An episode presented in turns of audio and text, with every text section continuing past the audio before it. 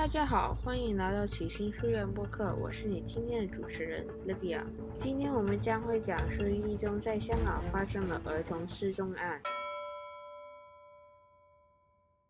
相信大家都知道一元一张的 Yes Card 吧？没有错，就是那些明星闪亮卡片。但谁又会猜到造成两名年龄分别十岁及十一岁的女童死亡起因，竟然就是那些明星的闪亮卡片？今天我将会带你们探究一下轰动全港的白沙村剑杀女童藏尸案。这起案件发生于在二零零二年十二月四日，元朗白沙村。当天傍晚，元朗区警方接到报案，一名十一岁的女童陈诺文离奇失踪。根据陈诺文家人的说法，陈诺文于当天晚上七点表示要到元朗广场去抽明星的 Yes Card，并且承诺半个小时内回到家。但谁知一直等到晚上十点，陈诺文依然还没有回家。警方接到报案后，认为事态严重，立刻派重案组负责侦查案件。为了更好了解陈诺文，警方检看过陈诺文的电脑，查看在互联网误交网友的可能性，但很快就排除了那个可能性。巡逻警员已带同陈诺文的照片等资料四处搜寻，但依然没有陈诺文的踪影。一个又一个的星期过去了，但警方还是毫无线索，毫无头绪。同年十二月十九日傍晚九点钟，警方再次接到报案，获指一名十岁的女童严佩珊失踪了。这起案件与第一名女童陈诺文失踪距离只有半个月。严佩珊家人称，严佩珊平日会在傍晚六点钟会自行放学回家，但案件当天等到九点，依然没有人影。警方接到报案后，认为这起案件与第一名承诺文失踪案非常相似，并且决定立刻行动搜索。当警方翻看 CCTV 时，发现严佩珊失踪当晚，严佩珊跟了一名男子登上了一辆小巴。但因为小巴路线太于广大，因此警方一时间也苦无对策。当警方正在调查两名女童失踪案时，元朗区警方在严佩山失踪的一天后。就是指二零零二年十二月二十日，就突然被一宗家庭纠纷案抢过了风头。警方接到报案，指他姐夫唐永强张言妻子把他和三个孩子扔下，迟迟不回家，因此如果见不到妻子，就要点燃油桶与三名子女同归于尽。警方接到报案后，认为牵扯着四条人命，无论是真或假，警方都派出了多辆的消防人员和救护人员在元朗白沙村现场做准备。当警方到达现场时，发现唐永强情绪崩溃，并且要求与正在分居的妻子见面。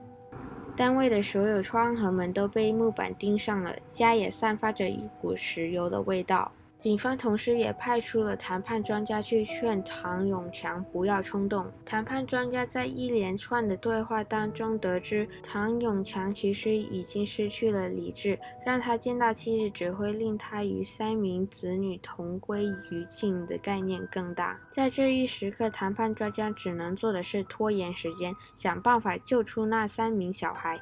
因为专家推测，一旦唐永强见到了妻子，他就会实行他的。计划把整个家点燃。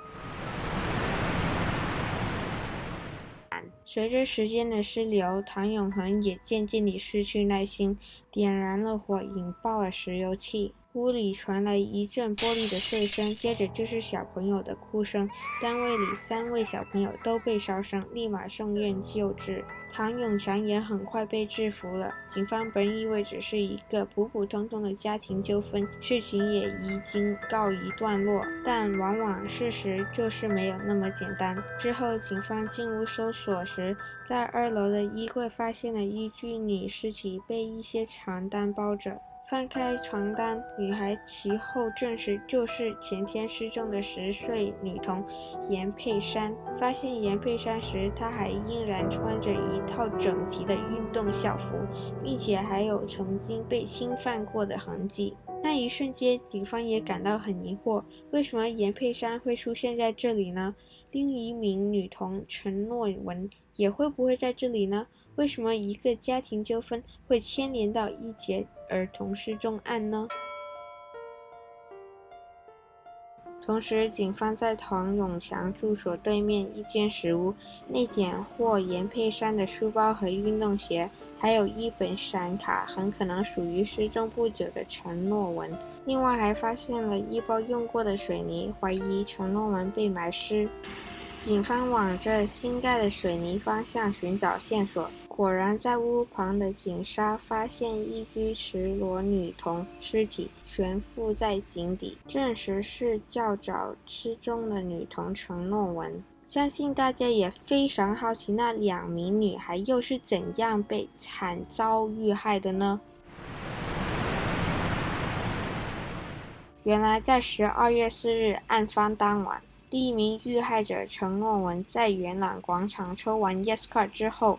遇见了唐永强，当时还拿着许多 Yes Card 的唐永强看见了陈诺文非常喜欢，就送了给他，并且还邀请他到他的家看闪亮卡片本。那时候，唐永强带着他三个子女，这就令陈诺文对于他这个陌生人没有什么戒心。陈诺文就跟着了唐永强到了他的家看闪卡本。不幸的是，唐永强突然接通了妻子的电话，因为家庭纠纷，脾气感到暴躁，就发泄了在陈诺文身上，这就出现了陈诺文被杀害的那一幕。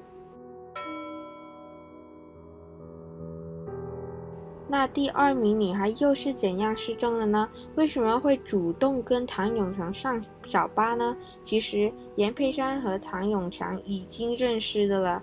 那天严佩珊照常与唐永强的三个子女玩，但同样不幸的是，唐永强因为家庭纠纷而脾气变得非常暴躁，并且就决定把气撒在严佩珊身上。听到这里，你还敢买 Yescar 吗？说不定你就是下一个买 Yescar 被遇害的。开玩笑，这期就说到这里了。喜欢的话，记得给个关注。拜拜喽！